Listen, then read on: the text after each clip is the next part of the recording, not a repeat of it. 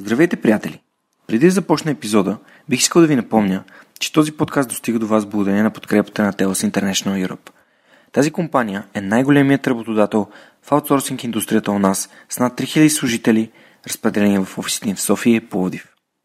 Разберете повече за кариерните възможности в тяхната компания в области като хайтек, финтек, туризъм и гейминг индустрията, в социалните мрежи или на telusbg.com. А сега към нови епизод на Свръхчовека.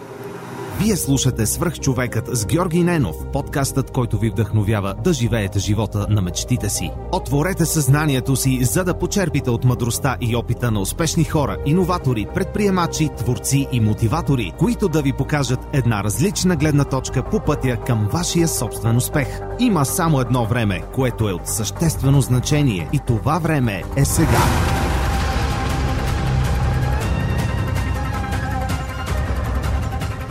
Здравейте, вие слушате Свърх човека с Георги Ненов. Днес имам изключителното удоволствие да ви запозная и да ви представя моя приятел Борил Богоев, маркетинг експерт и човек зад borilbogоев.com. А, здрасти, много ти благодаря, че приема моята покана. Ние от доста време се оговаряме, но тъй като в момента не живееш в България, беше малко трудно да напаснем графиците. Разкажи си някои думи за себе си, а, кой си ти и с какво занимаваш?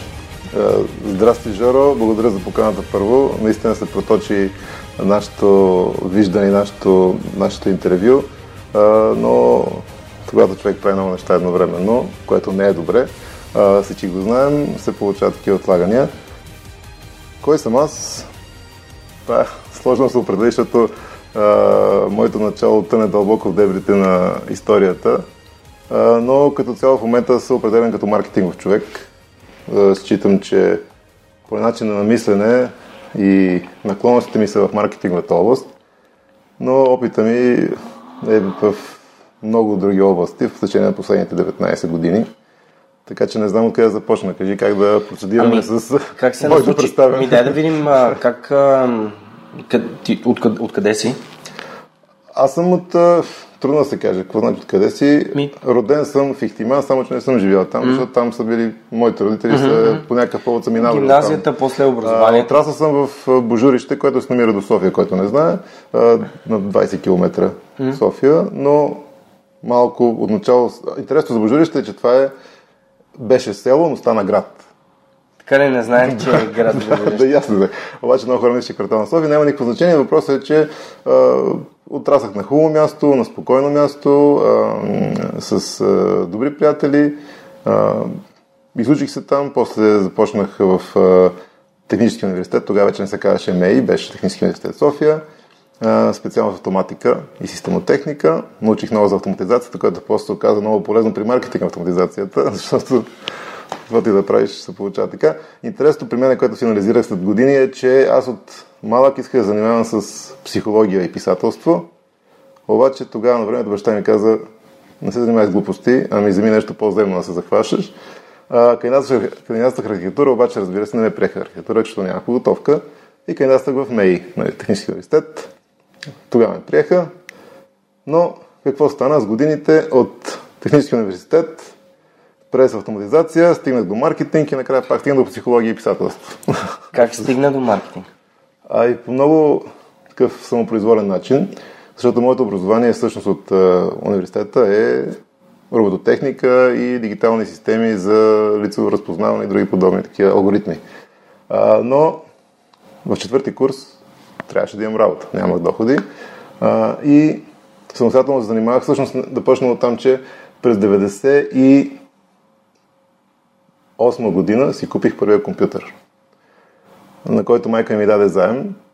500 лева ли беше, колко беше. Тогава бяха, имаше инфлация, не знам точно каква беше стената, но си купих първия компютър. И отначало играех на игри, обаче после ми писнаха игрите. И започнах случай да работя с тогава. Не, че нямаше Photoshop, но не бях чувал за Photoshop. Използвах тогавашните Coral Draw, Coral, Coral Photopaint и други подобни. Си правих някакви колашчета и се обучах. И в четвърти курс оказа, че нямам доходи. А, и започна да работя. Един мой преподавател имаше фирма за подготовка на дипломни работи, студентски град. Тогава няма хората компютри. А, те си, като, като правиш курсове дипломни работи, трябваше някой да ти я направи на принтирана, защото да я дадеш на преподавателите. И бяха популярни тогава тия бюра за обработка, форматиране и правене на дипломни работи и курсови. Започнах там. в това на блок 58 в Студенски град. Там съм работил. И там научих много основни неща за работа с графични програми, с софтуерни пакети за документообработка и се научих да пиша много бързо. Което се оказа, че са много големи, предимства в бизнес света. Имаше моменти, когато пишех с 300 знака в минута, което ми дава голямо предимство в всякакви такива скоростни въвеждане на информация. Та оттам освоих базовите неща на графичните програми, после си купих компютъра, започнах да уча други графични, така, вече растерни, дизайни и други подобни. И през 99-та година кандидатствах в една рекламна агенция, тя се казваше Камея, сега не знам да съществува, за предпечат и дизайн. И там освоих основите на предпечат и дизайн. И там за първи път започнах да занимавам с HTML и с правене на сайтове. А по това време сайтовете бяха доста по-елементарни от сегашните. На ръка пишехме HTML, даже нямаше, тогава нямаше и CSS по това време, а, така че всъщност който е запознат с това, а, по това време имаше просто HTML, който го пишеш на ръка и се правяха едни таблици, правяха се едни грозни дизайни, които са от сегашна точка се нещо не представляват, но направих първия си сайт а, тогава и работех само 6 месеца тази агенция, напуснах я и започнах работа в една компютърна фирма която, всъщност на която дължа много неща, защото а, доста време работих там. Това е, мога да казвам фирми? Разбира се. Това е фирмата Global Consulting. Тя занимава с ам, разработка на софтуера за финансови а, институции, за а, банки и така нататък. Но там научих много неща за програмирането, а, за юзер интерфейс дизайна, дори започнах малко и за маркетинг да се интересувам. Там учих много за презентирането, за селс, за провеждане на срещи. Всъщност много неща от корпоративния свят научих в тази компания и натрупах и контакти. Тогава, като паралелно с това имах и проекти като фриленсър, вече се появиха първите ми проекти за веб дизайн, за графичен дизайн и през 2003 година основах своята фирма. Така се каже, тогава се регистрирах фирмата и започнах да се занимавам с фриленс, основно с веб дизайн. Не толкова с програмиране, колкото веб дизайн.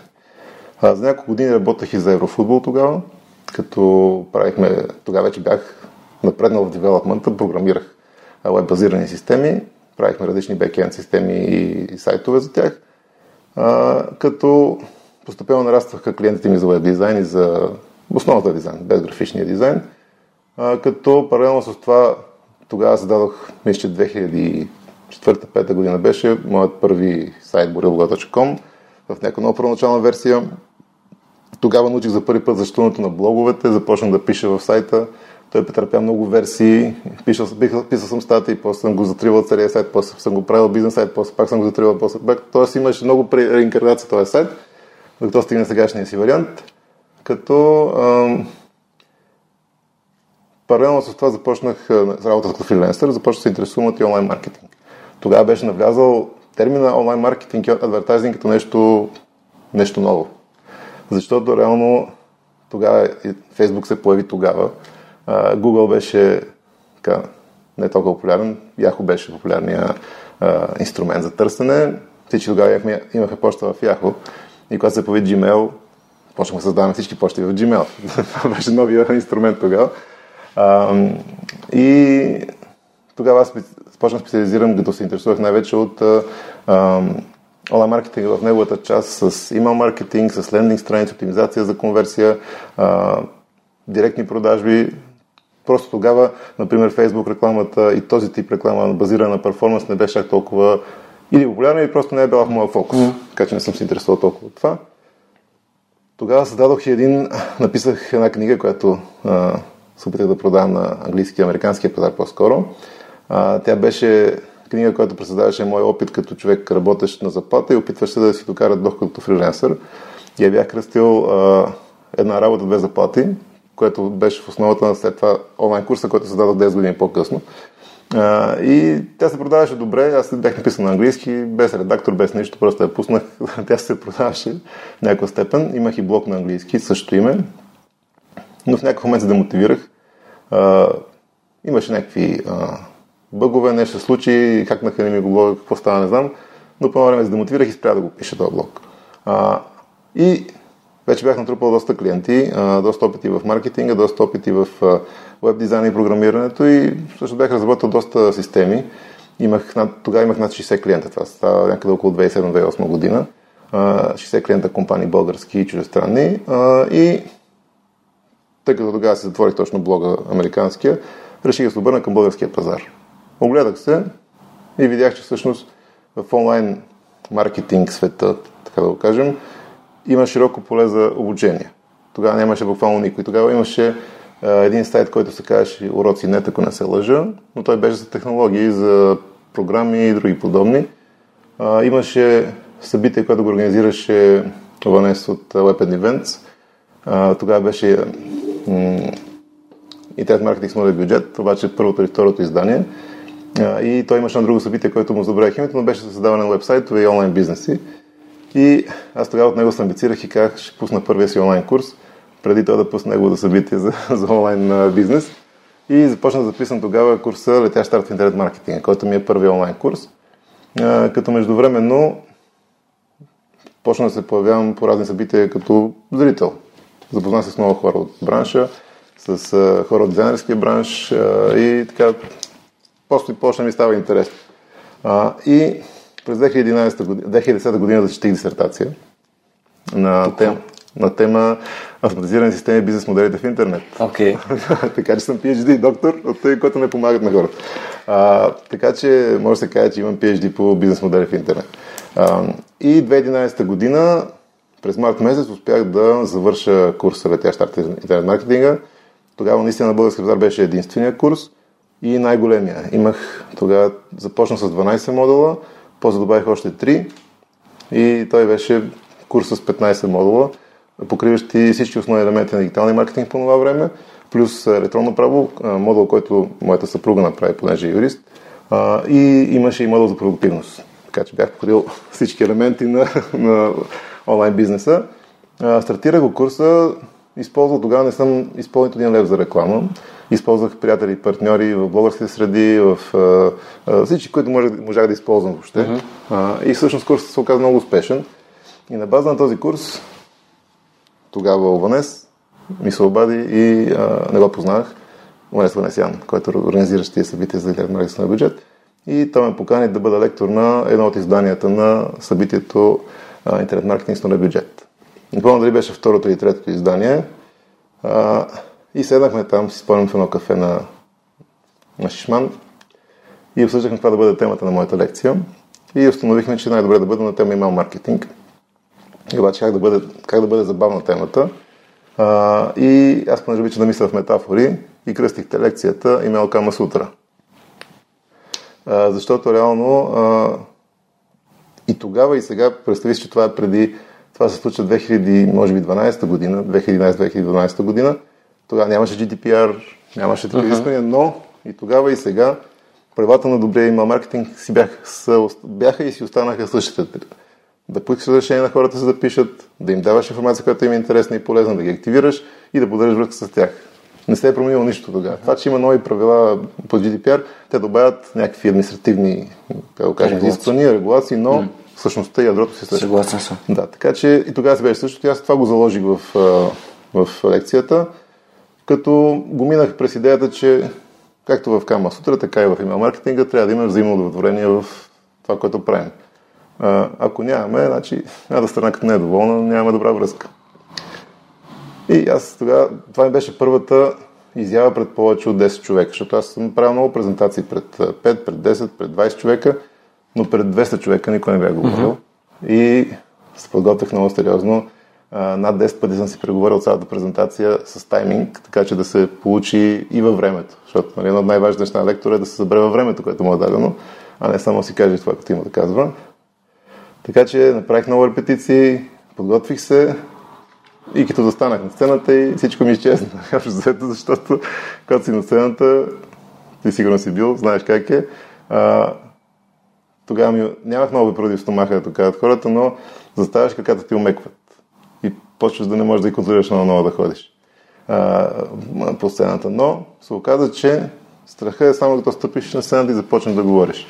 Като започнах да говоря, тогава пък се оказа, че подготовката си каза думата И отначало ми беше малко отнесно, почнах така малко да се отнасям от опиянението на това, че за първи път говоря публика, но като набрах скорост, се оказа, че ми доставя удоволствие да, да говоря пред хората. И особено като виждам реакция, защото аз бях пострадал да направя интересна лекцията, поне за това време.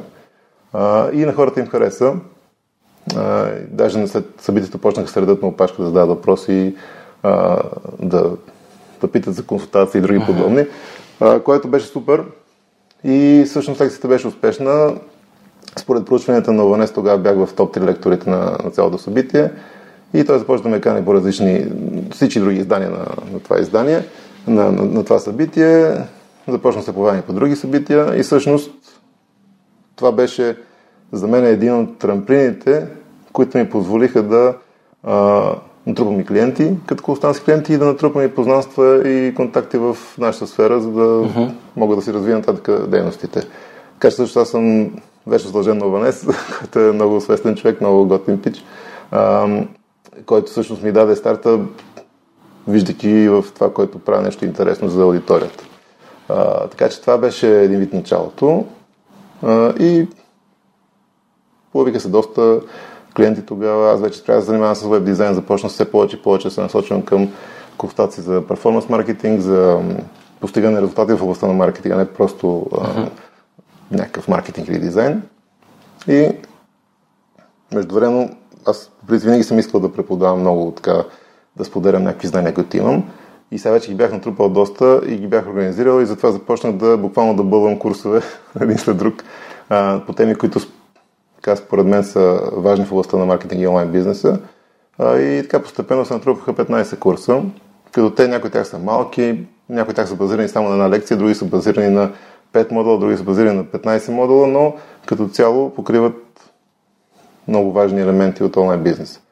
А, и така си издавах една библиотека от онлайн курсове. Също имаше период, който преподавах и в Софтуни, две поредни години, ако не се лъжа, но там имах курс по имейл маркетинг, също така имах курс и по дигитална електронна търговия също. А, така че последните години прекарах под знака на консултации и обучение, което също ми е най-приятното нещо, което за мен е най-приятното и най-ползотворното да споделям с хората и да им помагам. Това ми, това ми остава удоволствието. А, и не, защото не винаги това е най-печелившото нещо. Много по-печелившо би било да, примерно, да, да занимава с някакъв онлайн бизнес, който а, генерира повече доход.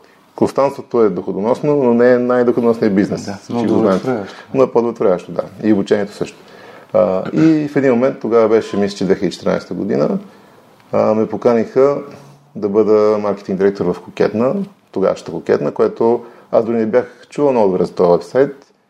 А, знаех, че продават дрехи. Ще нямах никаква представа, защото не съм жена, не, не купувам женски дрехи. А, и Поканихме там и аз имах някакво самочувствие. Как те поканиха? Какво стана? Еми, свързаха с мен. Собственика ми каза, да, добър ден. не, да, не изпознахме него преди, честно да. казано, но не сме а, правили нищо, никакъв общ бизнес, просто преди години, преди още създаването на самата кокетна, просто го познавах по друга линия и аз бях още програмист, занимавах с програмиране. А, и написах един много малък модул към тогавашната начинаеща кокетна за събиране на имейли и за вайрал ефект, за разпространяване на, на покани на хора за да се запишат в имал списък. И поръча се просто един модул, 2008 година може би е било. И след години вече, може би колко се падат, 5-6 години, собственика се свързва с мен и казва, добър ден, искаш и той вече нали, знае какъв ми е опита, който съм натрупал и ще станеш тук да поемеш маркетинга при нас. Викам да, защото пък да това е добро предложение. Uh-huh. започнах там и аз това бях почнал да ти казвам, че а, имах самочувство, че така съм добре в маркетинговостта като знание и опит. И кокетно ми промени изцяло възгледите, защото аз до тогава не бях работил с онлайн магазин, бях работил с B2B компании, с консултанти, с, с спортни, всякакви нали, компании, но с онлайн магазин, особено голям, не бях работил. А, и когато отидох там, първо разбрах, че кокетна е много по-голяма от това, което а, си мислех аз. Оказва се, че тогава те покриват, покриваха 8 държави в страна Източна Европа под различни брандове и имат огромни обороти, огромни бюджети за реклама. И не само това, ами всъщност имаха процес, който аз като го проучих, като го разучих, оказа се, че процесът е перфектно изграден на бизнеса. затваряха целият процес на e-commerce. От закупуване и а, подбор на продукти, през склад, разпределяне, за фотозаснемане, ретуш, качване на сайта, копирайтинг, реклама, маркетинг, всичко. И, а, а, и просто затваряха целият процес и беше абсолютно професионално направено с, а, и с а, система отзад, която управляваше всичко. Просто платформата беше едва ли не български Амазон, поне по моите възгледи. Така че там учих много неща и за първи път видях екип от хора, които са турбопроактивни. Значи аз себе си мисля за работохолик и за бърз, бързо работещ човек, ефективно работещ. Там бях някакъв като Охлюв. Такъв, всички ми бяха по-бързи от мен, докато реагирам и се случват някакви неща. И тогава си промених много неща в възгледите и много, много неща научих за начина на работа в супер динамична среда. Даже там имахме, в един момент имаше на страните екрани с реално представяне на, на, Google Analytics в конверсията в реално време да се реагира на, на момента. Така че там учих много, много неща за онлайн бизнес и специално за електронна търговия. Колко време прекара в Кокета? Ами две години и половина. А, после напусна по собствено желание, за да си стана пак свободен консултант. А, и имаш там причини да напусна, mm. а, лични основно. А, и после изкарах година и половина като вече напълно свободен консултант по онлайн маркетинг. Даже един клиент ми измисли име на длъжността. Кръстиха ме маркетинг директор за сервис. Защото а, за няколко компании български големи, а, просто те имаха маркетинг екипи, обаче а, не толкова големи, не толкова добре развити и трябваше някой да ги ръководи като, като екипи. И всъщност аз играя роля на човек, който работи с тези екипи, а, вижда какво правят, за, обсъжда с тях стратегия, цели, задачи и така нататък. И следно, като маркетинг директор ме изнесен навън, аутсорснат маркетинг директор. А, и това изкарах така известно време, година и нещо с този начин на работа. И тогава вече стана време да заминем за Дубай и а, заминахме за там. Когато заминахме там, а, тя беше активната, активният човек, който работи. Аз, разбира се, Дубай нямах работа. За, няко... Преди да заминем, всички мои клиенти разговарях с тях и им казах, ето заминавам. Мога да ви прехвърля на мои колеги, ако желаете, защото не мога да работя с вас на място. Трябва да работим и дистанционно или да отидете да работя с mm-hmm. други mm-hmm. колеги. А, и някои от клиентите се съгласиха да ги, да ги препоръча на други мои колеги, но а, някои от тях казаха, не искаме да си работим с теб. Викам, проблем ли е да работим дистанционно? Не е проблем. Така че с някои от тях запазих отношенията да работим дистанционно. А, и м- преместихме се в Дубай, но утежняващото в кавички обстоятелство беше, че имахме вече две деца. А, и, и всъщност първата година аз а, изпитах а, удоволствието, до някъде в кавички, да се грижа за две деца. Гордо самостоятелно, понеже а, жена имаше много работа тогава, и супер много взета а, и аз трябваше да поема майческата функция в някакъв смисъл, такъв uh-huh. на грижа, което според мен е нещо, което всеки един мъж, който възнамерява да има деца, трябва да изпита, защото успях до някъде, колкото може, да схвана гледна точка на майката до някъде. Okay. Сега естествено, че не мога да вляза в, изцяло в ума на една жена, но а, според мен всеки съвременен мъж трябва да по някакъв начин да изпита това, за да види и другата гледна точка. И трябва да ти кажа, че това беше един от най-трудните моменти в живота ми. Това е много трудно нещо да гледаш деца. значи, а, не знам, нормалните интелигентни хора едва ли си мислят, че това е лесно нещо, но дори аз, когато работех тук в България в Кокетна и като консултант и съпругата ми гледаше първото ми дете, аз съм помагал много, но знаех, че е трудна дейност, но от работа, от други занимания не осъзнах всъщност колко изпиващо психически и физически е това да се грижите деца. А, да, може да е сладка болка, обаче е много тежко. И това успях да го усетя в тази година и сега вече много по-добре разбирам, макар и може би не напълно, но разбирам женската точка до някъде и това ми позволява да помагам повече и да, да бъда по-добър партньор. Това ще да кажа, да. че със сигурност си извел доста позитиви от гледна точка на маркетинга и как да таргетира жени и майки. Това, честно казвам, това не съм го мислил все още, но да, това е много добро, а, а, така да кажем, да, много добра гледна точка. Ами, Ако да, да, аз, да, пазара да се понеже да ние се познаваме горе-долу около вече почти 3 години, да. не сме общували а, на живо, много виждали сме се няколко пъти, но сме поддържали винаги да. връзка. аз също през това време съм, съм учил различни неща, най-вече на тема психология. Mm-hmm. Установих, че всъщност ако задълбая в психологията, а, и включително да си намеря а, на мен психологически консултант, с който да си работя, yeah. това би ми помогнало във всяка една сфера на маркетинг, което се да развивам. Маркетинг реално е психология, да. най-грубо казано. Защото да, комуникацията, нали, да. обичам да я правя, но искам да разбирам как се случват нещата и съответно да, да ги правя по правилния начин. Така че моят въпрос към теб ще да е, окей, им, кое е най-ценното нещо, което научи за, за то перед който ти си гледа децата? Ами... Освен, че е трудно, нали, че е, всеки трябва да мине през него като да, да. Ами, често казвам, не съм си извеждал някакви разписани така изводи mm. от целия период. Ам, не, не мога сега да кажа някакъв мъдър извод. Mm. Трябва да го измисля на момента. А, но това сигурно се е идея да напиша статия в блога по темата.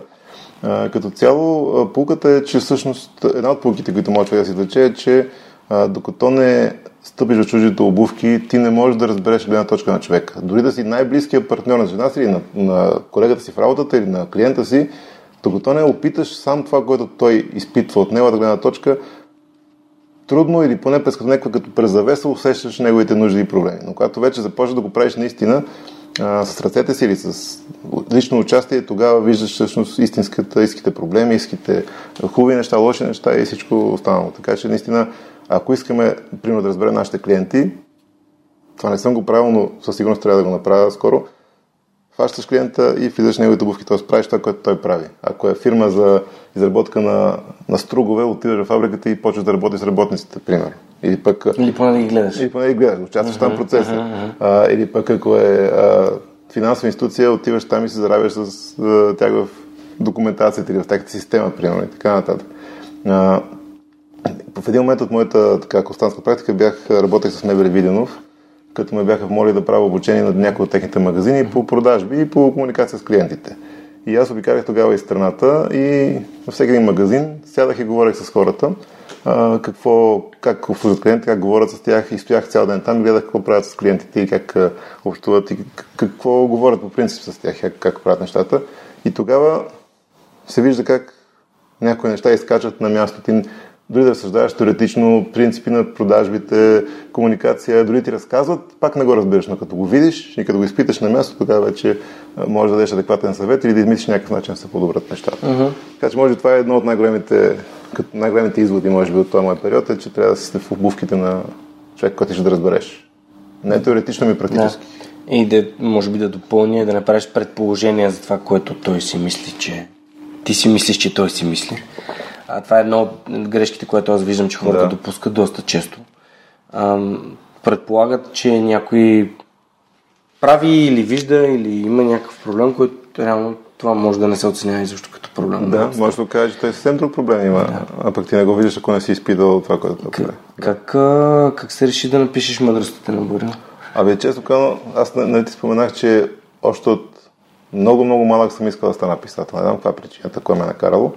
И винаги съм искал да пиша, но все в кавички не ми е оставало време, все нещо друго съм имал, което означава, че не съм си оправил приоритетите добре. Ето сега наскоро си говоря с един приятел, не знам, сигурно си чувал това автор Лари Уингет. Малко, да, малко брутален, да.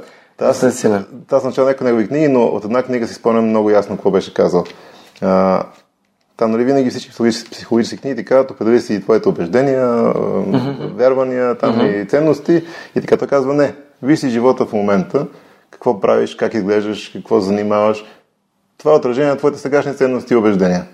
Ти може да си мислиш, че имаш едни ценности, ама живота ти показва какви, какви наистина имаш. Uh-huh. И тогава пресни дали ги харесваш или не и дали искаш да ги промениш. Ако не искаш да си промениш живота, значи всъщност си, си живееш интегритет uh-huh. много добре. Но ако не ти харесва твоя живот, значи не живееш според правилните, според теб ценности. Та, ето аз много години искам да стана писател, обаче ето не съм написал кой знае какво, освен да книга. Така че Всъщност аз исках да пиша книга, но това, което бях написал, беше в продължение на може 10 на години. Бях написал множество блог стати в моя блог, в различни издания, печатни, непечатни. А, и в един момент реших, че искам да пиша много книги, но да положа а, началото на моята писателска кариера, като обединя всичко, което написал, да избера най-доброто, да го редактирам и да направя една книга, която все едно поставя началото на моето писателство, така да го кажа. И Събрах, събрах, събрах каквото можах от всички файлове на моя компютър, всички клауд а, папки, които имах от блога ми, от издания и събрах към 600 страници суров текст. После почнах да режа, режа, режа, режа. Избрах най-доброто. После от най-доброто го редактирах, понеже някои неща бяха зависими от контекста, други бяха зависимост от годината, в която са писани и така нататък. И изредактирах всичко най-добро, организирах го в три секции живот, бизнес и маркетинг и съставих тази книга, която издадох. И нейната цел беше да бъде всъщност началната точка на моето по-нататъчно писане. Тоест предстои нещо. Ми трябва да предстои, да. Трябва предстои, да, но ето виж, чак още не съм написал това, което съм планирал. Да те, а, да те върна да. малко към, а, към това с ценностите, Лари Уенгет. Да. А, по време на NLP практик курса, който аз изкарах, там има една пирамида на Робърт Дилц или така наречената пирамида на неврологическите нива. Да, вчера обсъждах с един приятел също. Така е, ето да. съвпаденията са навсякъде. А преди тук около месец, Иво Кунев, познаваш ли го? А, не, но обаче аз, моя, моя практики мастър беше при Ангел Лазаров, както и ти моя си също. Да. И моя да. практики мастър беше при Ангел Лазаров, ти си правил пирамидата. Да. А, не знам, може би готино е, щом ти си правил NLP, можем да си поговорим да, малко да, на темата. Да, ги завърших и мастер и, и практика. А, да, ти дам, да ти дам малко инсайт. Иво Кунев ме, ме покани ме да, да направим Book Talks. Правим анализи а, в Урки? Нали? В Урки. Да, да. Аз там ходих да работя тия дни. Супер. А, ми, да, беше много яко. Аз наистина супер много се скефих. Правих анализ на 7 навика на високо ефективните mm-hmm. хора. Той прави на Homo Deus и всъщност се разбрахме, аз съм първи. И подготвяйки се за седемте навика, аз си бях чел само веднъж тази книга, но тя не, буквално ти знаеш, за мен тя е учебникът. Нали, е, да, тази тя, е, казвам, че е учебникът. Да, да, да.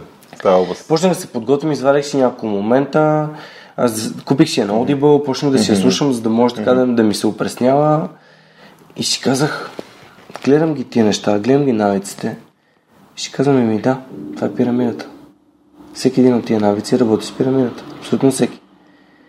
И за да мога да обясня на тия хора защо навиците работят, трябва да им напирисвам пирамидата и да им обясня, че вярванията и убежденията, заедно с нали, надолу стратегиите, да. да, те се променят вярванията, нали, кой съм аз, какви са ми вярванията и убежденията, променя целият ти живот.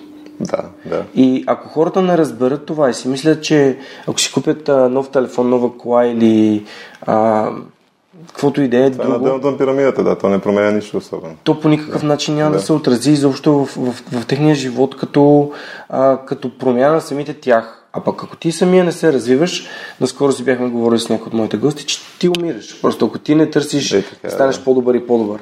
Дори не мога да спомня на кое обучение бях, а, че нивото на бизнеса отговаря на нивото на човек, който го управлява. Тоест, колкото по-нагоре той, колкото повече расте, толкова повече и бизнеса расте. Не можеш да очакваш. Да, има лойка, да. Бизнеса да надскочи. Ето, примерно, когато бизнесът да надскочи а, Стив Джобс, Стив Джобс бива уволняван. Нали, след което той се връща, но той вече е много се развил, той е да. развил други бизнеси. Да. А, така че ам, хората, може би, аз съм писал статия за премирата на неврологическите mm-hmm. нива. За мен това е една от най-ценните концепции, които аз съм си взел. За мен и това беше едно от най-големите прозрения от курса по NLP, защото той имаше много прозрение, но това беше едно от големите и най-вече прозрението в това, че което е разположено по-нагоре в пирамидата, влияе на всичко най-под него. Реално ти, ако искаш да получиш максимален импакт, ти трябва да влияеш в най-горните нива и това ти се по целия живот надолу. И умения, навици, обкръжаваща среда. Но ако не си промениш, то, то не си ти си спомняш, че пирамидата най-отгоре беше мисия, идентичност, идентичност и след това са да. убеждения, на, ценности, ценности и убеждения. Да. И това ти е най-високото ниво. Ако ти тях фиксираш и си ги промениш, реално ти, живота ти рано или късно се променя съгласно тия навици и убеждения. Това обяснявах от гледна точка, да. например, на фитнеса. Ако ти искаш да спреш цигарите, ти не казваш, окей, аз съм, няма да си купувам цигари казваш, аз съм непушач. Ти променяш въглите за цигарите като да. живота здравословния. И да. тогава вече нещата да. се променят. А, да, може и по външен начин да ти се промени. Баща ми наскоро изкара един инфаркт и той каза, аз няма да пуша повече, и цигарите са минало. Но трябва ли да се стигне до там? Това за... пак доказва също, защото ти като имаш такова външно събитие, особено е, е така екстремно външно събитие, да. то ти променя възгледите, а те е. променят всичко останало. Точно събитията те променят. И в момента баща ми да, вече 6 месец не пуши. И аз съм супер щастлив. Супер щастлив. Може Ходи, да редовно. Кара колело, играе тенис, такъв хапва си окей, не, не да някакви гадости, закуса обяда вечеря, направо, направо съм супер скефен, но трябваше да стига до там. А, добре, има ли нещо друго, което си взети от, от NLP практики, мастер? А, Къде си ги кара? мога много да говоря, тук София, да, да. Аз ги карах на Помпорово. А, Беше и на летния, си бил на летния практик, да, Да. аз тогава не можех да ходя, но а, какво ще да кажа, не исках да кажа за това, не, не, аз да кажа нещо за, а да, за убежденията и за ценностите, понеже те са най, най, най-високо след, преди, след идентичността. А, реално книгите, четейки книги, те влияят директно върху ценностите и убежденията. А, като четеш, всъщност книгата ти формира някакви ценности.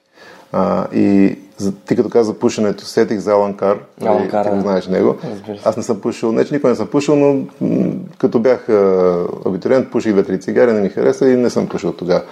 Но винаги съм имал проблеми с теглото, мал, малко или много съм имал проблеми с теглото. И тогава ми падна тази книга на Алан Кар, която е за ослабването и за здравословното хранене. И спомням, че като я прочетох тази книга, две седмици ми държа възгледа за здравословното хранене и не съм пипал никакви нездравословни храни. А, тоест, той толкова умело и преводач, разбира се, работи с начина на мислене, вътрешния диалог, начинът по който комуникира с теб като читател, че то направо ти се вгражда и ако ти препрочиташ тази книга редовно, реално ти си променяш убежденията и възгледите за храненето като цяло. Така че затова винаги съм подкрепил четенето на книги, защото малко или много, независимо книгата дали е много качествена или не е толкова качествена, тя ти развива мироглед, развива ти възгледи, убеждения и така нататък. Абсолютно съгласен съм. Абсолютно съм съгласен, защото а, темата с книгите първо е изключително важна за хората, които слушат свърх човека. Те знаеш, че хората препоръчват книги, а, които ми гостуват и съответно а, Озон дават промокод за да, Да, да си купуваш книгите с 10% отстъпка. Промокодът е Superhuman. И, и хората го правят над... Последния път над 500, имаше над 500 книги, които а, бяха купени с този промокод и аз съм изключително щастлив, защото хората продължават да следят и да си купуват книги, да. И аз в последните години също научавам колко много мои приятели и даже и непознати автори на български книги, български автори започват да продават добре. Сега дали някой от тях си държа това не знам, но а, като, бях по преди 10 на 15 години и повече, книгоизданието в България го имаше, разбира се, но от всякъде получавах информация, че тиражите са малки, това са просто символични продажби и така нататък, докато последните години виждам как започва да има търсене и за български книги, и то много сериозно, независимо от, от и художествени, и практически, и бизнес, и self-help, и всякакви други, а, което означава, че наистина голяма част хора започват да четат и то на български, български автори, Да. което много ме радва. Прави впечатление, че преди, може би 5-6-7 години, тут почти нямаше, нали, освен там на Букай на Коелю книгите, Да. които бяха издавани, нямаше почти никакви други книги. А, явно и Седемте навика има от такова много старо издателство, на Тони Робинс някои от книгите. Ами, 48 закона на властта, наскоро я четох на Робърт Грин, слушах я.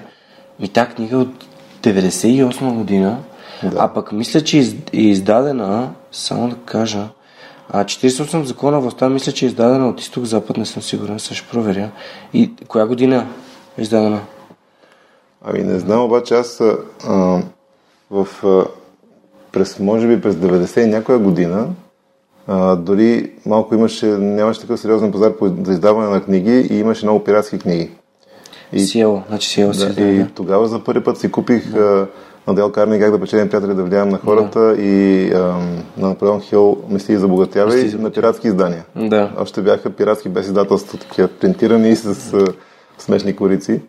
Още тогава ще такива. Да, на Робърт Грин тази книга е издадена 2012 в България, но вече се усеща, че имат такива книги. И Да, да. усеща се. Сега вече се- След като голяма- а, взимат да, преве, наплив, да да. превеждат а, Tribe of Mentors и Tools of Titans Да. на Тим Ферис книги, които са по 6-700 страници, а, става ясно, виждам ги, че явно има, има да. интерес.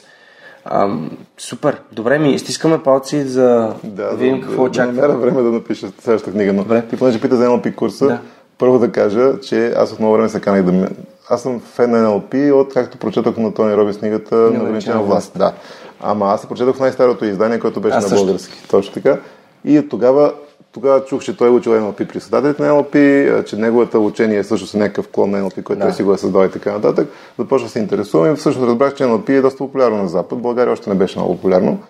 И тогава ми попадаха тия курсове на Ангел, че провежда обучение по NLP и другите тогава, които имаше, вече не си спомням. И аз много време исках за да, да мина курса, но се, нали, в кавички няма време, няма време. И накрая не знам какво направим, подари за рождения ден на курса на Ангел, на Ангел практик, нали, и, за което съм и вечно благодарен. А, и започнах там. А, аз много неща ги бях чел по книгите, обаче осъзнах, че всъщност да го направиш на живо, както казах и за това с гледането на деца, това е супер ценно. Просто книгите си го пишеш същото, обаче като го направиш, То е преживяно. ти, то ти преживи, да, преживяваш всички сетива и всъщност виждаш, получаваш пълния потенциал на това знание и това умение. Така че за мен много такива аха моменти имаше в курса, курса по NLP и, и, и практика, и мастера. А, но Дилц, пирамидата на Дилц, а, начина по който се разчитаха сценариите на хората и системите, които па, създаваш и после възпроизвеждаш, рол моделинга също беше много ценен за мен.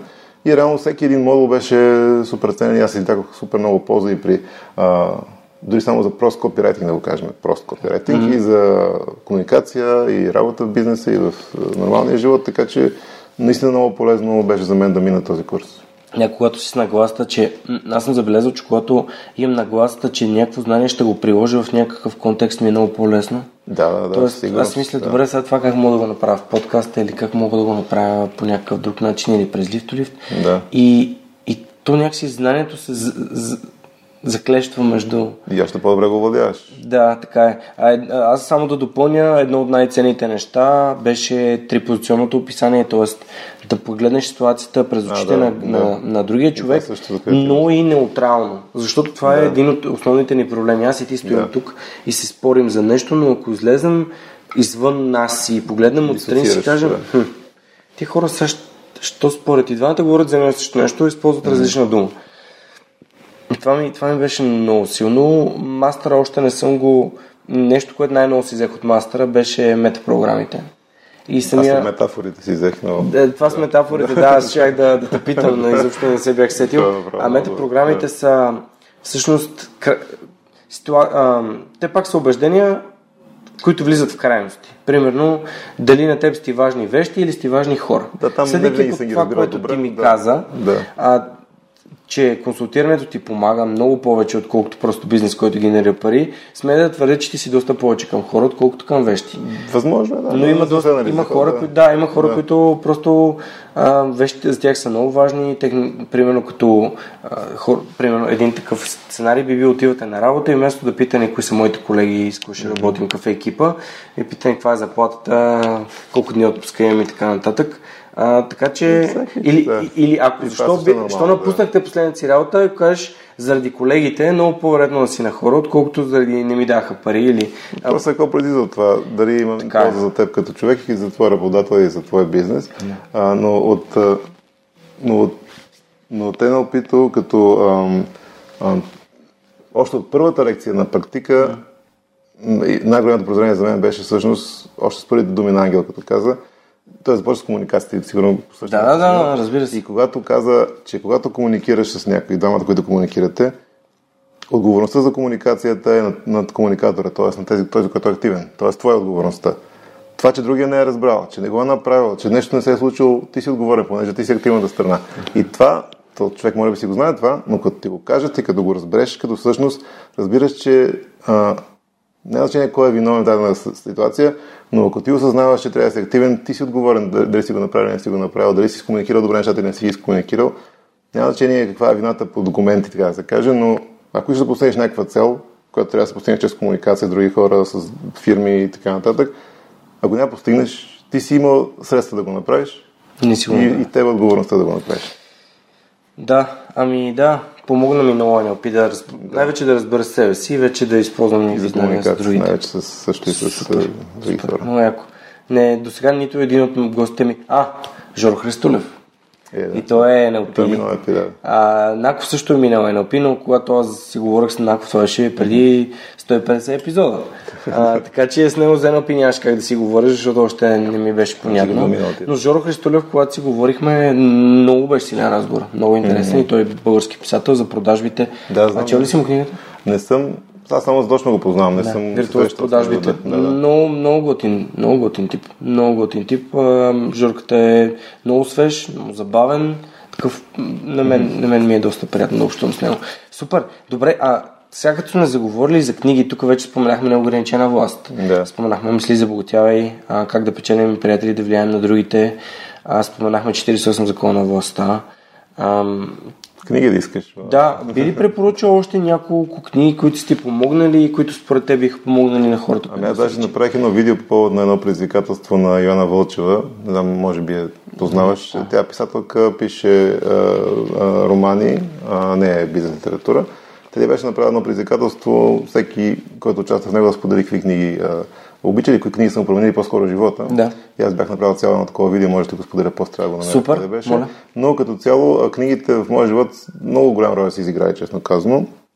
И аз съм чел много а, и художествена литература, и много бизнес литература, и много self-help, и много, и много ам, как се каже, паранормална литература, езотерична литература. Езотерична. А, но ако говорим за self-help и за бизнес литературата, с които стартирах и които наистина промениха много мои възгледи, това бяха а, вашите слаби места на Уейн Дайер, Мисли за богатяване на Пълн Хил и как да печелим приятели да влияем на хората от Карни. Тези книги са, може би, един от първите, които съм прочел в тази сфера, и то много отдавна, преди много години. И те са формирали много голяма част от моя начин на мислене, моя начин, начин по който да комуникирам с хората, начин по който да възприемам нещата. След това друга епохална за мен нали, в моя живот книга има, имаше една, която се казва 101 урока за живота на Питър Мак Уилямс. Тя не мисля, че е станала популярна някъде някога. Просто я бяха издали от Кибе, ако не се лъжа. А, и тя, автора, даже той не е бил много известен и на Запад в Штатите тогава, но а, той стана известен това, че имаше някакви заболявания и е един от първите, които са прокламирали използват марихуана за лечебни цели. Тогава още май не са го одобрили това. Mm-hmm. А, но книгата му е много добър сборник от много интересни пулки за живота и за възгледа за себе си. И на едно място бяха обединени много мъдрости, плюс към всяка глава имаше и разни цитати, които също вдъхновяващи. И книгата още има. Тя е много старо издание, но мисля, че я преиздават. Или... Аз съм я купувал поне 5-6 пъти да я подаря на приятели. А, и е... беше много, много добър възраст за мен. От по-късния период, разбира се, роля в моя живот изигра на Тим Ферис книгата For Our uh, Work Week, естествено, която излезе ам, в по-новото време, а, естествено да не забравяме на ограничена власт. Те изиграе много важна роля в моя възглед въобще за комуникация, за self-help и така нататък. Не мога да пропусна и метода Силва. Метода си. Той се появи като бях още ученик, мисля, че бях, не знам точно как беше, но а, като метод за добре организирана и структурирана по запада манера медитация беше безценна. Аз не съм ходил на тогавашните курсове, които правеха, но а, доста от ние да ги прочетох, практикувах си самостоятелно и до някъде, колкото е възможно, владях тази методика. А, та беше много а, полезно за мен. М- в по-ново време The One Thing На Гари Келър. Велика книга. много добра книга. Просто а, тая книга и в момента си я препрочитам пак. Тя ми дава наистина много силен фокус, защото в един момент разбираш, че ти липса фокус на мен специално. Това въпрос ми е любим. Да. Focusing question. Това фокус, да, въпросът, който в книгата също, тя книга състои само от един въпрос. А, знаеш, кое е това нещо, което ако го направиш, ще помогне всички останали неща и ще обезмисли повечето задачи в твоя списък, примерно, или в, живота ти. А, наистина много силен Въпрос. въпрос. въпросите. Отговора на този Да. въпрос в контекста на свръхчовека е новия епизод. Ага, добре. Задавам си го повечето Да. неща, които правя. Кое е това нещо, което трябва да прави всичко останало? Това е, Да. 80, това е парето най-просто казвам в Да, парето в екстрим, някакъв Да. екстремен вариант на парето, обаче наистина много добра книга и много забавно написана най-вече, много добре структурирана. Наистина препоръчваме на всеки, който, особено който се чувства претоварен с работа, с задачи, нефокусиран и така нататък. Това наистина действа много добре. Реално по същата тема е и а, книгата на Марк Менсън Тънкото изкуство на типука или Да са това в. Yeah. Също да, така и да. есеншализъм на Грег Макион. Да, да. Тия три книги реално са на същата, една и същата тема, само че написана по различни автори, но помагат, за мен много ми помага да се фокусирам. А, и има една книга, която не знам дали е известна, просто я намерих случайно в Амазон, после си я купих и на хартия. А, тя се казва 5 секундното правило, 5 second rule. Чува ли си я нея? Ако можеш да направиш нещо в 5 секунди, да го направиш веднага. Не, не, не е така. Всъщност тя, цялата книга да се чете е безсмислено, понеже тя се съдържа само в един ред цялата книга, но той човека, за да напише книга, просто е писал някакви правила от пусто, пусто празно и така нататък. Но реално книгата се в следното нещо. Тя ти помага, когато си в ситуация, която трябва да прави смелост, да направиш първата стъпка за нещо, или ситуация, която отлагаш и не се решаваш да направиш действие. Супер прост метод. Казваш си 5, 4, 3, 2, 1 и го правиш. И се оказва, че това много работи. Аз, това е супер просто нещо. Аз като прочета го викам, а, е супер тъпо звучи. Нали, Цялата книга чета главите и сега глава обяснява, примерно, тестимониал от тия, които са го използвали, па се постигнали какво си викам, това са глупости, нали, от пусто празно. Обаче като го, като го изпробвах това, но то се оказа, че работи много добре и то си има някакви психологически основи mm-hmm. зад него. Примерно, че се активираш, че имаш обратно време, което те поставя в очакване, че когато стане едно, ти имаш тригер, който те стартира да направиш нещо и така нататък. И всъщност ти, разбира се, ако решиш да не го направиш, не го направиш. Но ако се оставиш едно на течението и кажеш, избориш тия 5, 4, 3, 2, 1, наистина го правиш. Независимо да става въпрос да скачаме с парашут или а, да станеш таблото сутринта, като ти звъна алармата, но работи много добре. така че дори няма да се чете книгата. Това правило работи. Първият навик на Стивен Кови. Бъди проактивен.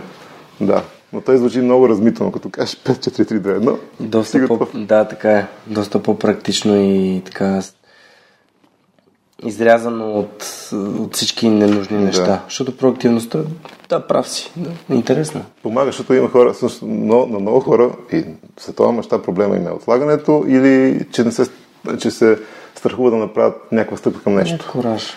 И, ето, Аз говоря доста за кораж, понеже съм огромен да. фен на Дан Саливан и той има една концепция The 4C. Uh, the 4C. Не съм го. Четирите цета. Commitment, Courage, Credibility and Confidence. Да, много е много интересно. Коража за мен е много важен, но поне, понеже аз самия съм такъв подкаста ми, дай да пробвам. Да. А, да пише ли, дай да пробвам. А, uh-huh. джуджицу, дай да пробвам. А, при мен... Ти ми да скажеш много за джуджицата, да. И, идва ми от ръки uh-huh. това. Просто, да, а, това ми е от джуджитото. Приятелката ми вчера идва и ме гледа какво ти е това на окото? Аз, какво ми е на окото? Тя, имаш нещо на окото. Имаш хематом на окото. Викам, нищо няма нещо от джуджитото. Ти, гордееш се с тия белези, гордееш се, не трябва да се гордееш с тия. Е, по-добре с тях, отколкото съм такъв добре. А, по принцип никога не съм ходил на бойни изкуства и не съм понасял такъв тип щети върху mm-hmm. себе си. И сега ми е, примерно, гледам и врата и то от кимоното, понеже mm-hmm. то е по-мучно, доста е така да, да. грубо. Пак си отран, пак си надран. Някой ще пита, това да не са смучки. Викам, спокойно, бе, спокойно, няма смучки, ти знаеш къде съм ходил. И да, така. Да, сега, трябва да се опитват нови неща. Не, трябва да се опитват сигурно. неща. А, даже точно това говорих. Вчера имах един разговор такъв на тази тема. А, много хора, дори на възраст като моята, търсят си призванието в живота. Какво да, да се захванат, каква дейност, какъв бизнес, да. каква професия или какво ще да е ти не можеш да седиш на бюрото и да търсиш смисъла на живота, примерно. Yeah. Ти трябва да опитваш много нови неща, за да видиш кое ще ти, така, ще ти импонира, да го кажем, или, и ще ти кликне при теб. Ти ако само теоретизираш и четеш а, такива пътеписи или в интернет, не можеш да го усетиш. Трябва да почнеш да опитваш. Ето, джуджицу, NLP, каквото ще да и, и накрая виждаш кое ти е... Аз така намерих подкаста. Пробвах да. да програмирам, пробвах да водя курса, нали, да водя фитнес, да водя тренировки. С Лазар му казах, Лазар, аз искам да общувам с хора. Не, не става да водя тренировки. В смисъл, затварям се в една зала за един час един човек, после още един човек. Да. Не е моето. И те полека-лека нещата ме заведоха в ами подкаста. И в един момент, докато правих подкаста, не знам кой епизод вече е бил, съм такъв, това е моето призвание. Еми да, ти го усещаш в един момент, да. И с практиката може би тази криза, криза на средната възраст е момента, в който човек осъзнава, аз нали, не съм стигнал там, че това, което прави, няма никакъв смисъл за да. него. Не мога да те, те са много малко, които са още малки са насочили, но да, в един момент осъзнаеш, че искаш някаква промяна и да, да, да имаш повече интегрити. Да. Но ето аз така бях още в първи клас, имахме тогава кръжоци на времето. Аз се бях записал на авиомоделизъм в стрелба, конна езда, знам си какво си и баща ми се, не само той, всички наоколо ми се смееха, бе, ти къде стрелна с толкова години под една мишница. Но аз ги спробвах, видях кое не е за мен. Не е за мен ездата, не е за мен това, но, но поне ги опитах. А, и така съм и сега. Опитвам. И, което ми хареса, да. Това е много яко. Аз много се радвам, че буднахме темата на там, защото а, м- в началото си мислеха, бе, дали хората няма да си помислят, че като правя свръх човека, това е подкаст, който ги кара да напускат работа. Не. Не. Моята идея да, да, е, че... Се разбира така. Да, всеки, всеки човек, нали, всеки човек може да постигне нещата, които иска. Ето както ти каза. А, като малък мечтаях да пиша, нали, трезаха ми крилата, обаче те нещата те се случват много, защото ти си пробвал различни посоки да. и се движил в някакво направление. А, просто има, имам си една плейлиста в SoundCloud, тя се казва Motivational и там вътре са набухани uh, Alan Watts, а, E.T., Тони Робинс, там всичките Ал Пачино от Any Given Sunday, там а, Чарли Чаплин, а, Великият диктатор, всичките тия речи, които са най-силните, да. Арнолд Шварценегер, Да. който каза You cannot climb the ladder of success with your hands in your pockets. Ам, Да, има го. и, и, а, и един и един от тях, не съм сигурен кой от всичките motivational speakers, казва ли а, Fear kills dreams. Нали, че, че страха убива мечти. То, то ги убива точно така, защото хората не искат да ги пробват, не искат да, не искат да опитат кое е най-лошото, което може да стане, ако, примерно, напусна работа. Ето аз напуснах работа си в Германия, добре платената си работа, за да правя това и да помагам на хората. Ми най-лошото е да се върна на работа. Това е най-лошото, което може да стане. Толкова пък не е лошо да, да се да. върна на работа. Но това, което хората също трябва да осъзнаят, според мен, и което всеки го осъзнава в един момент, е, то даже го видях едно видео на Уил Смит, ама го бях разбрал и аз само себе си отдавна, че всъщност страха е преди да го направиш. Като започнеш да го правиш, вече нямаш време за страх. Mm. Така че най-големият страх е нали, преди да почнеш нещо, което говорене пред публика или каквото и да е друго. А това и за последния път го изпитах, когато се пуснахме по зиплайна в, с моята жена в Дубай. Нали, той зиплайна е такъв е, една линия, която тръ- да, от небостъргача, от 44-ти етаж се спускаш и една минута се пускаш по тази линия, се летиш и кацаш на там един мол, на, на една площадка. И реално страха е там, че си на 170 метра да пускат. А, и това, което забелязах аз, че когато отидахме на там, първо ни возеха с на автобус, че правихме инструктаж, после качахме с насьора и тогава краката почват да ти умекват. Нали, какво става? Сега ще скачам тук от 170 метра. Mm. А, имаше едни стълби, които трябваше да се качат там два етажа. Едва ги скачих, нали, краката почват да не, да не ни поддават, защото знам какво ме чака. После имаш подготовки, опакетират ни, правят видеа, как се чувстваш и така нататък. И в един момент лягаш на една платформа, а, слагат ти едно такова mm-hmm. като раница. А, и на платформата пред тебе виждаш нали, 170 метра под тебе, как се вижда канала на марината и така нататък. И всъщност тогава беше най-големия страх.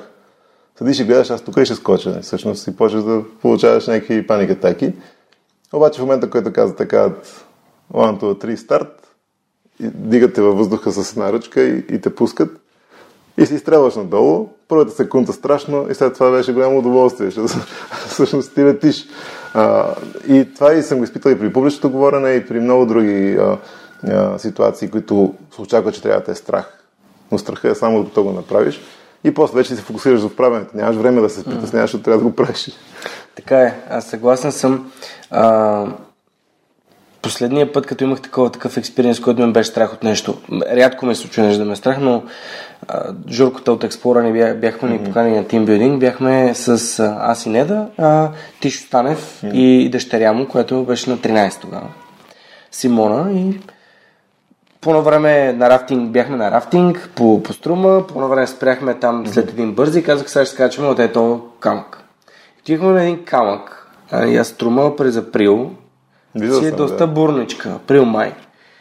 Аз един път съм ходил на... Да, и пред мен е Симона, тя е на 13 и пича, който е там от рафтинга, вика, скачай. И тя, окей, бум. И след това съм аз. И вика, скачай. И отивам аз такъв и гледам, викам, ай, тук май по- отдолу изглеждаше по-низко. Отгоре изглежда високо. Защото висок метър 80 за това. Да, и съм такъв. А, добре. А, абе, Симона скочи. Аз няма да скоча. И скочих след нея, защото да, трябваше си да си, трябваше да си направя страха нерационален, за да, за да разбера колко е абсурдно това, нали, да, да ме е А си страх. можеш да кажеш 5-4-3-2, не? Да, ми, да, 5-4-3-2-1 и скачаш, да. Ще го пробвам това, ще го Наистина пробвам. работи. Ако реши да го ползваш. Но стр- страха наистина просто е...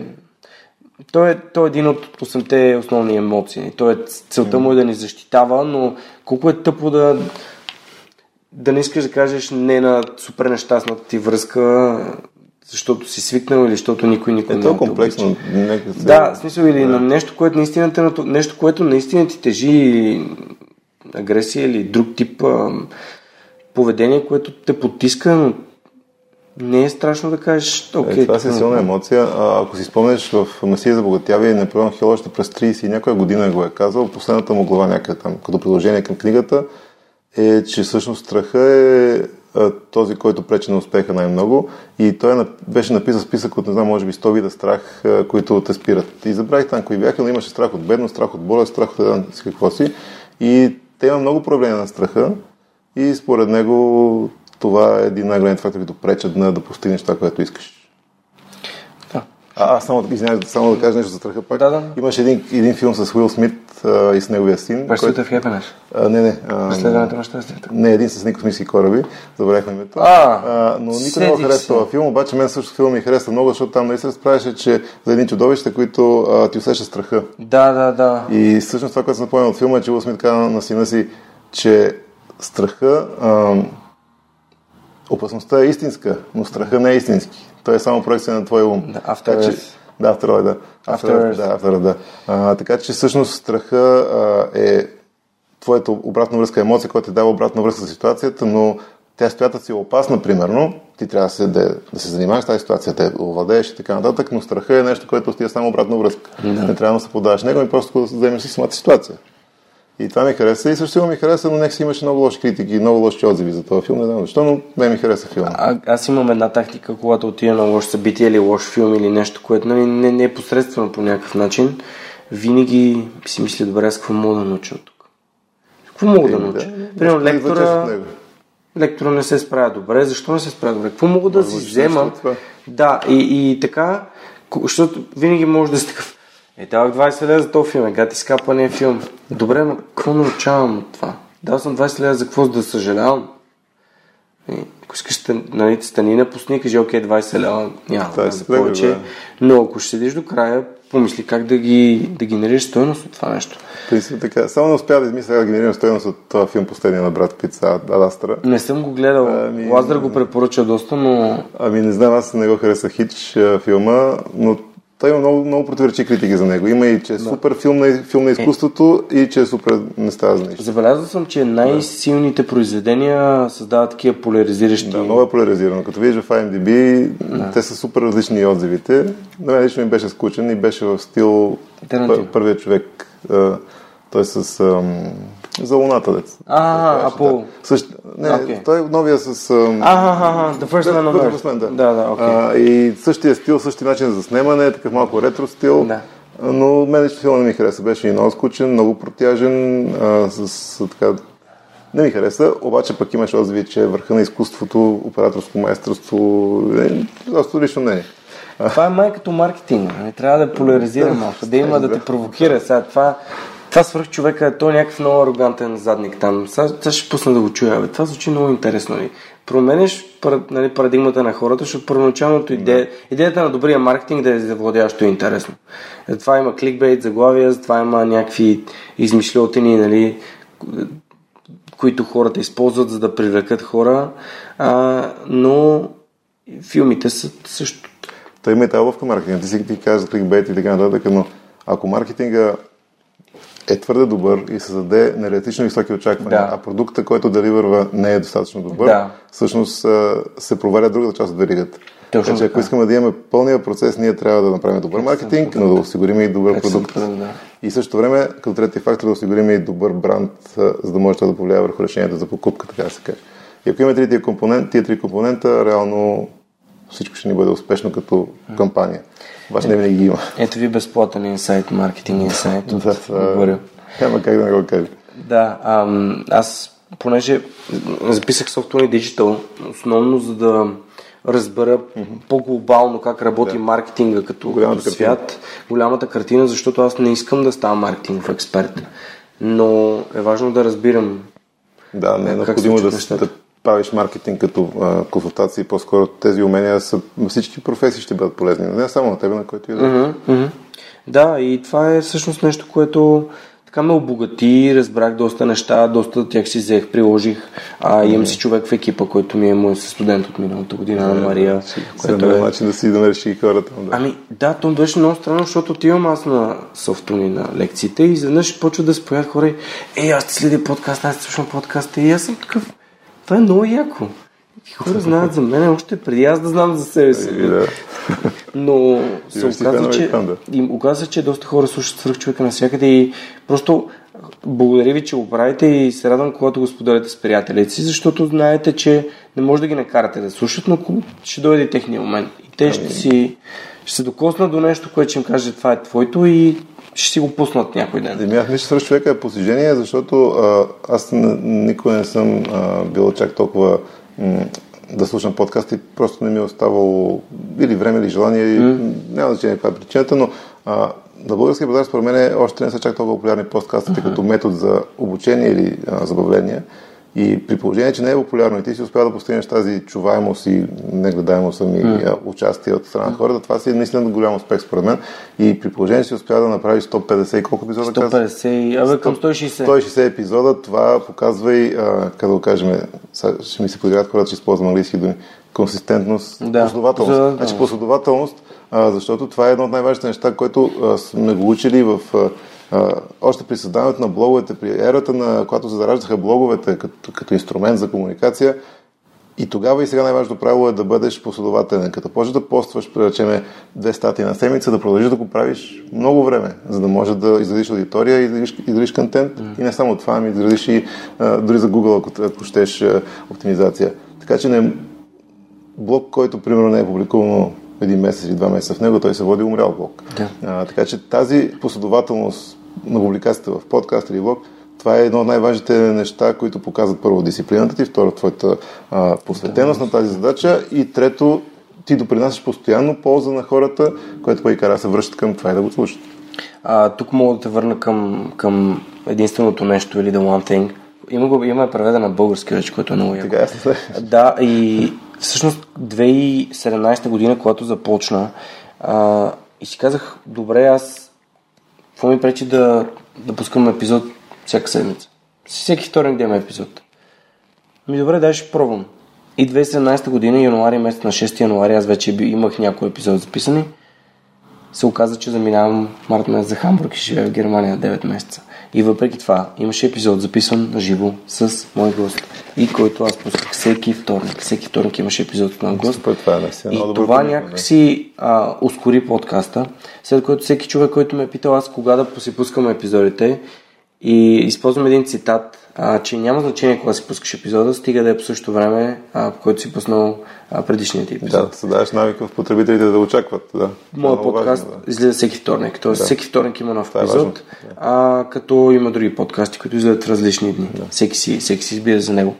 Това създава очакване и много, много важен елемент от особено репетитив контент. Да, и, и едното нещо беше да правя нов епизод, да правя нов епизод, да, да правя нов епизод. Само имаше хора, които много дълго време питаха, защо нямаш сайт? Хора, за какво ми е сайт? Аз изграждам той... съдържание, мен ми трябва... канал, да. Да, то, то е... То ще ме разфокусира върху, върху, върху най-важното. Най-важното е да има ново, ново, ново, ново съдържание. Пък ето сега в момента им, имам Имаме екипи на хора, които могат да...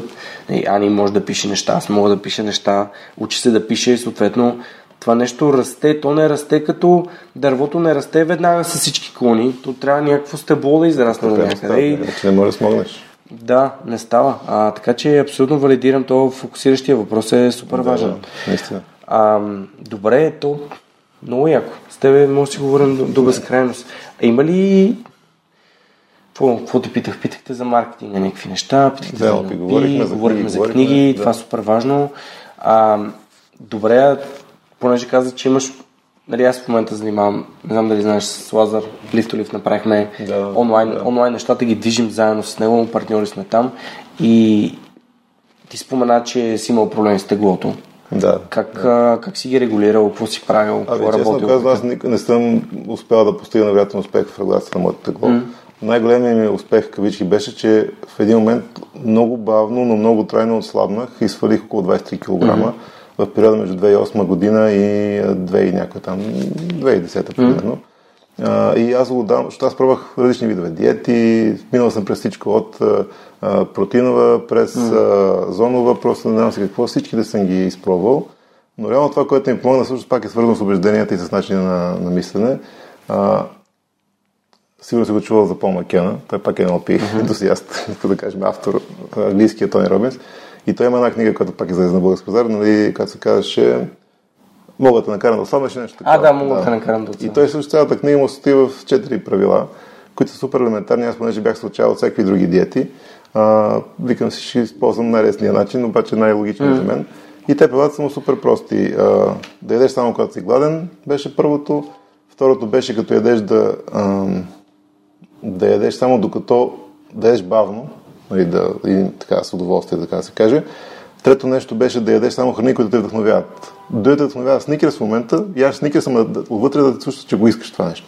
А, и постепенно с времето ти почва да те вдъхновява други храни. Ти си променяш начин на мислене, но да те вдъхновява задължително, а нещо, което трябва, защото си свикнал да ядеш тази храна.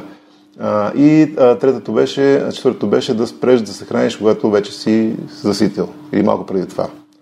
Което се оказа доста трудно за приложение. Защото нашите навици са, примерно българския навик е да си дадеш цялата чиния до край. Примерно. Ти е голяма. Аз Дори всички го имаме това, които сме имали баби. Нали? А, и така ти е препълна чинията ти, слушай, изяждаш до край и се оказа, че преяждаш, а пък всъщност може да еш много по-малко. А, също така се оказа много трудно да дъвчеш бавно и внимателно. Всички бързаме, всички ядеме на бързо, предъвкаме храната и, и глутаме недосмиряна и да не е задъвкана и така нататък. И пък Другото, което беше заложено в книгата е, че много от нас се храним и прияждаме поради психологически причини, а не поради това, че сме гладни. Mm. Което беше за мен едно от най-големите прозрения, а, защото той каза, когато ти се храниш по емоционални причини, ти нямаш засищане. Ти можеш да ядеш без край. Mm-hmm. Защото то ти, с храната ти си променяш вътрешно състояние. Нали, те опит този термин за вътрешно mm-hmm. състояние. И когато ги разбрах тези неща, беше и много трудно да се ограничавах си порциите, така че всъщност, а, защото ти нали знаеш, че като се храниш, а, усещането за заситост идва малко с закъснение. Да, да се И ти не можеш да... Ти, когато вече си усещаш, че си, ти вече си преял. Така че трябва хем да ядеш бавно, хем нали, внимателно. Затова също си ограничавах порциите и си ги отрязвах една трета от порциите и така нататък. И това отначало нямаше кой знакъв ефект. Но аз следях теглото и се оказа, че за тези 3-4 години, който е много бавен, много бавен прогрес, mm. ослабнах от 117 кг на 93 което на колко се получава. Не мога да успея да. сега, но над да, 20 кг да. останах трайно и аз им додавам графиката на спада, а че аз междувременно съм ял всеки храни. И здравословни, нездравословни, не съм се ограничавал да ям, да речем, само зеленчуци и така нататък. Но за този период аз следя теглото, то спада плавно, бавно, но спада. Тенденцията му надолу.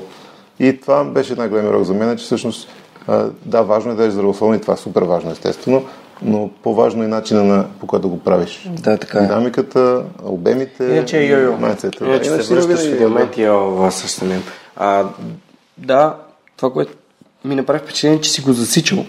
Защото това, което може да се измери, може да се управлява. Да, да, да нашия приятел Питър Дръкър. Основно, основно умение от маркетинга. Всичко тракваш, за да можеш да го, след това да го анализираш. Да, даже вчера бях писал, писах статия за това, че започвам да се готвя за първото си, а, за първото си състезание mm-hmm. за джуджицу. А, и там съм написал колко тренировки ще направя, как ще се храня да, и така. А, за да обещая на хората и те са ме държат акаунта, и да знам колко тренировки трябва да направя.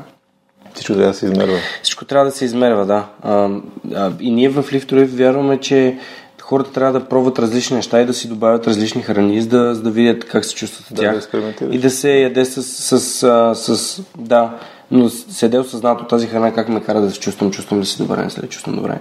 А, едно от, а, веднага ми дойде на Джеймс Клиър тактиката за как да си правиш порциите малки, просто ядеш малки чини. Да. Е, това забравя да кажа тази книга Atomic Habits. Habits. Велика е много добра книга. Просто а, това е една от книгите за навици, която бих препоръчал на всеки да се прочете по много пъти, защото той, него, всяка негова статия и книгата му е някаква чиста мъдрост, такава практическа, която той явно постига с практиката. Просто на всеки препоръчвам тази книга. И една друга книга има, която се казва на български самоконтрол, на английски мисля, че Willpower Instinct. Тя е за динамиката и механиката на волята и на дисциплината там какви прозрения съм получил, просто много, наистина много добра книга. И така, та, ти си прав за, и за измерването, и за проследяването на нещата и това всъщност беше една от полуките ми от маркетинга, че това, което измерваш, това може да управляваш. А, и другата полука беше, че всъщност маркетинг, знаеш, че особено дигиталния маркетинг, а, нямаш, не трябва да си въобразяваш неща. Трябва да тестваш и на база на, на реални резултати да оптимизираш тези резултати. Mm-hmm. Примерно аз ако си мисля, че този пазар ще купи един си продукт, може да съм с много опит маркетинг и може да се каже, че не съм прав. Пазара винаги има последната дума и хората, и там, с които комуникираш. А, така че това ми беше другото прозрение от маркетинга, че не трябва да си образяваш нищо, всичко трябва да се тества и на база на теста да реагираш на това. Да, да, напълно съм съгласен. Супер, много яко. Аз а, м- скоро не съм си говорил с маркетинг човек и ми е много, много приятно да го растеш. Ние не говорихме много за маркетинг, но да. Е, ма не, тя, психологията си е маркетинг. Психологията си е маркетинг. Психология. И маркетинг е психология. Да. А, тук, нали, заценяхме теми като ценности, като вярвания. Добре, има ли някакви м- неща, които ако прием, че 18 годишният Борил иска да или някой, който иска да занимава с маркетинг, трябва да направи, за да, за да стане компетентен и да, да работи и да, да получава плащания за, за качествена маркетингова работа, а, съвети, който би дал на някой, който сте първа започва. Да, маркетинг. Ами, това, което аз имам така хоризонтно виждане някъде около 19 години в маркетинга а, и пред мен се е появил и Facebook, може би и Google и всеки други канали и инструменти. А, това, което наблюдаваме, е, че всъщност ядрото и, и а, да кажа, сърцето на маркетинга никой не се е променил и няма да се промени. Това са клиентите, пазара, а, това да доставиш добрия продукт на добрата цена и да управляваш добре очакванията и най-вече да комуникираш добре. Независимо какви платформи се появяват, дали ще бъде Facebook реклама, дали ще бъде LinkedIn, дали ще бъде изкуствен интелект или чат-ботове, то, тези принципи на маркетинга, базовите, бранд, продукт, цена, добра комуникация и управление на очакванията, те винаги ще ги има под някаква форма. А, така че а, това ние ако не овладеем, дори да сме най-добрите майстори във всякакъв инструмент, имейл маркетинг, фейсбук, а, изкуствен интелект и каквото и да е, ако не нямаме ядрото, ние всъщност а, няма да имаме основата да правим добър маркетинг или каквото и да е друго добро.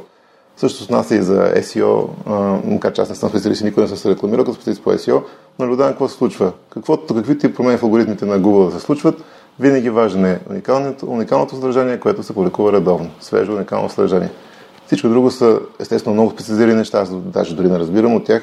Има си хора, които са експерти в това, но за мен като маркетьор и като комуникатор, това са ми важните неща. Свежо, често, често публикувано, уникално съдържание. Така и за маркетинг като цяло, така и за всеки един друг канал. А, така че начинаещите маркетери, според мен, добре да владеят всички нови техники, технологии и подходи, но да не прескачат базовата работа. Ако ти каза, че тренираш джуджуцу, аз като бях по-малък, в първите години на, на университета, се занимавах с китайски бойни изкуства, разни, не, не кунг-фу, по-скоро тайзи цвян, сини фен, пакуаджан. И там четях много такива книги на тази тема. И там беше много важно базовата работа. А пред тези, тези бойни изкуства базовата работа беше работата, те му викат крачен маньовър. Работа с краката, ходенето всъщност. И в някои от традиционните стилове тогава, когато четях по книгите, крачният маневър се практикува с години на времето, без никакви бойни техники. Само случат да ходят и да, да управляват центъра на тежестта си. И ти овладееш и това. Даже имаше легенда за някакъв ученик, който майстор го карал да обикаля колно дърво и то обикаля толкова дълго, че е изкопал а, ров около дървото от твоето обиколки, така такова. Ти владееш ли основата, техниката, има хиляди техники, ти можеш да ги владееш както си искаш, но ако нямаш основата си, слаб. Има една реклама на Пепси с ам, Кайри Ирвинг, защото съм много голям фен на NBA mm-hmm. и той е облечен, Uncle Drew се казва, защото е облечен като един чичо. Mm-hmm. И там най-важният цитат, поне за мен е These young bloods, нали, тия младежи, mm-hmm. uh, don't practice the basics, че не практикуват базовите да. умения. А, така че аз съм, аз съм абсолютно съгласен. Аз в е момента в джуджитото да. нали, не се опитвам да уча най-фенси техниките, да. ами се уча как да се защитавам, как да си поставям рамки, как да се движа, как да се... В смисъл такива някакви неща важни, когато падна в защита, когато нападам някакви... Всяко бойно изкуство има базови движения или базови техники и те винаги са най-важните и винаги най-много се практикуват. Да, да, съгласен съм. Избор. Супер. Добре, ами тогава да ти задам най-така фундаменталния, Добре, известен да. въпрос на, на подкаста, последен за, за епизода и то е ако имаше машина на времето и можеш да се върнеш назад към себе си, колко назад би се върнал и каква информация би си дал? Да се контактувам със самия себе си? Да. А и може би не съм мислил съвсем по въпроса, тъй като всъщност мисля съм по въпроса, винаги съм си решавал, че това, което а, вече е минало като опит, аз си го оценявам и дори не бих искал да го променям. Но ако трябва само едно нещо да си кажа на себе си, примерно преди 20 години, е, би било да не отлагам нищо и да правя на момента, т.е. да опитам много неща и да, да бъда проактивен, да не изчаквам. Защото има моменти, които аз а, имам някакви планове, но друго нещо правя, което не е в приоритетите, а, или се занимавам с твърде много неща и не се фокусирам. Тоест, бих си препоръчал да се фокусирам и да правя наистина важните за мен неща и то да ги правя наистина, да не ги чакам да се случат. А, и това може би е най, най-важното нещо, което бих си казал. И ако би го сега, ще да съм много по-различно ниво, ако не бях се разфокусирал и не бях отлагал някои неща, които са важни за мен, като писането, например. Ти, ти спомена няколко пъти думата фокусирам. А, толкова ли е важен фокус? Защо е толкова важен фокус? Ами, той е важен за хората, които са знали, че е важен. Защото, когато съм бил преди години, аз дори се гордеех, че правя много неща едновременно. Че имам много проекти, че имам много задачи, че съм постоянно заед и така нататък. Но с опита и с натоварането, което получаваш, всъщност ти осъзнаеш, че то го пише по книгите, но ти ако не го знаеш, не го разбираш. Аз съм учил много пъти книгите, но не ми е кликвало. И чак когато го изпиташ, ознаеш, че всъщност ти колкото повече неща правиш, естествено не можеш да бъдеш ефективен на всичките и, и постигаш или малки, или посредствени резултати. Обаче ти искаш да правиш много неща по различни причини. Да изкараш повече пари или поради а, така известното фомо, страха да не изпуснеш нещо интересно или друго. Обаче тогава в този етап от живота си не разбираш, че а, ако правиш едно нещо и го правиш като хората, т.е. с максимално посвещение, 110% от себе си, ти можеш да постигнеш невероятни резултати и да не ти трябва нищо останало. Обаче проблема при всички нас, повечето от нас е, че не може да изберем кое е това нещо. Избереш едно и си викаш, аз си пускам другите 100. И всъщност номера в, в успеха е всъщност да отрежеш всички, които може да се искат, обаче не са ти топ приоритет. The next shiny thing, the next shiny да. object. Да се мяташ по нещата. Да се мяташ. Това е за маркетинг това е, това е, това е, това е, да. А, а, Богомил Стоев, като ми беше доктор Бук, като ми беше на гости в подкаста, да. го спомена. А, и аз искам да, искам да, да го затвърдя. Па ще кажеш нещо за... Добре, когато започвах подкаста, ако бях мислил сега тук ще пробвам подкаста, ще пробвам видео подкаста, ще пробвам това, това, това, това, това, то нямаше да се работи. Да. Но аз знаех, че трябва да правя това, което аз искам да правя и да го правя дългосрочно. Аз си бях поставил една рамка от минимум година-две да създавам съдържание, докато нещо евентуално се появи да. като възможност. Не съм се затварял, не съм си казал след една седмица искам да имам бизнес и ще тракна с пръсти и съм Тим Ферис. Това не, не става, това не е реалистично, то не работи. Put in the work, нали? Трябва да се вкара, трябва да се вкара действието, трябва да се вкара ам, опита да се генерират уроците, за да може нещо да работи. Та, така, а пък Тим Ферис в 4 часа от работна седмица много добре говори за заетостта. Той казва, ако искаш да изглеждаш заед, обикаляй офиса, говорейки по телефон. И, и седи ста със себе си, защото да. е да, да, да. за защото му покажеш, че си много зет. Но по този повод, а, дори четох в една от книгите на Сет Годин за теорията на опашките, май беше в Дадип. А, той и няк... не знам кой е изследвал точно това като, като проучване, но нали, знаеш, като има две, две-три опашки в mm. нещо, някакъв mm. примерно, и хората гледат коя опашка върви по-бързо и се местят по опашките, а, за да стигнат по-бързо до гишето, примерно. Но а, според 7 години там проучването, което той има, а, направено това проучване и се оказа, че човек, който независимо от скоростта на опашката запазва и стои в една и съща опашка, той пристига по-бързо. Хората, които постоянно сменят опашките в това проучване, се оказа, че по-бавно стигат до, до гишето. Така че пак фокусът е важен и дори в тази теория на опашките. А, и понеже а, е свързано, а, има една друга моя любима книга, която се казва The Millionaire Fast Lane. Тя даже не е известна, но а, е, в нея една от основните пуки е, че успехът, независимо на каква в област, е процес, а не е събитие. И ти виждаш успешните хора и си викаш, ах, как искам да имам такъв успешен бизнес, примерно да изкара много пари или пък да имам лайфстайла, който го има тези хора, но ти не виждаш колко години те са вложили в каквото и да е, за да достигнат до там. Успешен спортист, нали, Бербатов, да. Гришите и така нататък. Тия хора от малки тренират от малки участват първенства, от малки губят, печелят, губят, печелят, тренират по часове на ден, в продължение на години и в един момент имат звездния миг и го стигат. Обаче те влагат години в усилия. Има една, има една книга Raise Your Game се казва. А, аз наскоро я четох и там има концепцията, там е обяснена концепцията The, The Unseen Hours. Тоест невидимите да, часове. часове. Това, а, това са който дадат успеха. Да. Кобе, който става в 4 сутринта за да тренира и така нататък. Абсолютно съм съгласен. А пък с Велизар, а, с Велизар, вие си бяхме говорили веднъж за, за милионерите и това, че всъщност когато ти печелиш първия си милион, ти можеш да го пръснеш, можеш да го деш Да. за благотворителност, защото ти си станал, ето пак отиваме на ценност и идентичност, защото ти си станал човек, който знае как да генерира тия Точно така. Ти променяш себе си, а не само парите. Точно така. Парите не те променят, ти променяш, ти променяш себе си. Е, аз парите ги виждам като усилвател на личността. Тия, който, му, който човек се окаже с много пари, той всъщност проектира по-голям, повече от себе си като усилвател на собствената си личност. Така е, И съгласен така съм. се получава. Но имаше и друго едно нещо, че наистина значимия успех е винаги се постига трудно и бавно. Понякога може би има такива подскоци, но като цяло, ако е нещо се рекламира като лесно и а, а, просто и лесничко и бързичко, обикновено а, някой иска да вземе парите за нещо, но не Добавчици. да, да постигне за теб успех. Фитнес добавчици. Фитнес добавчици от Мексико, и ставаш много нацепен и така. Но наистина а, всичко е процес. Като, всичко, което постигаш като успех е процес. Дори сега нали, е модерно, в IT сектора е много модерен, понеже в България се шири мнението, че програмистите взимат много пари, примерно и така нататък. И чувам разни мнения от хора, ай, сега ще стана програмист и сега ще почна да изкарам пари.